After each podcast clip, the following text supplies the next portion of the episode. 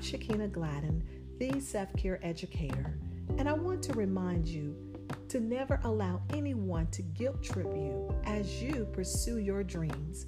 Whatever it is that you believe that you were created to do on this earth, you go for it.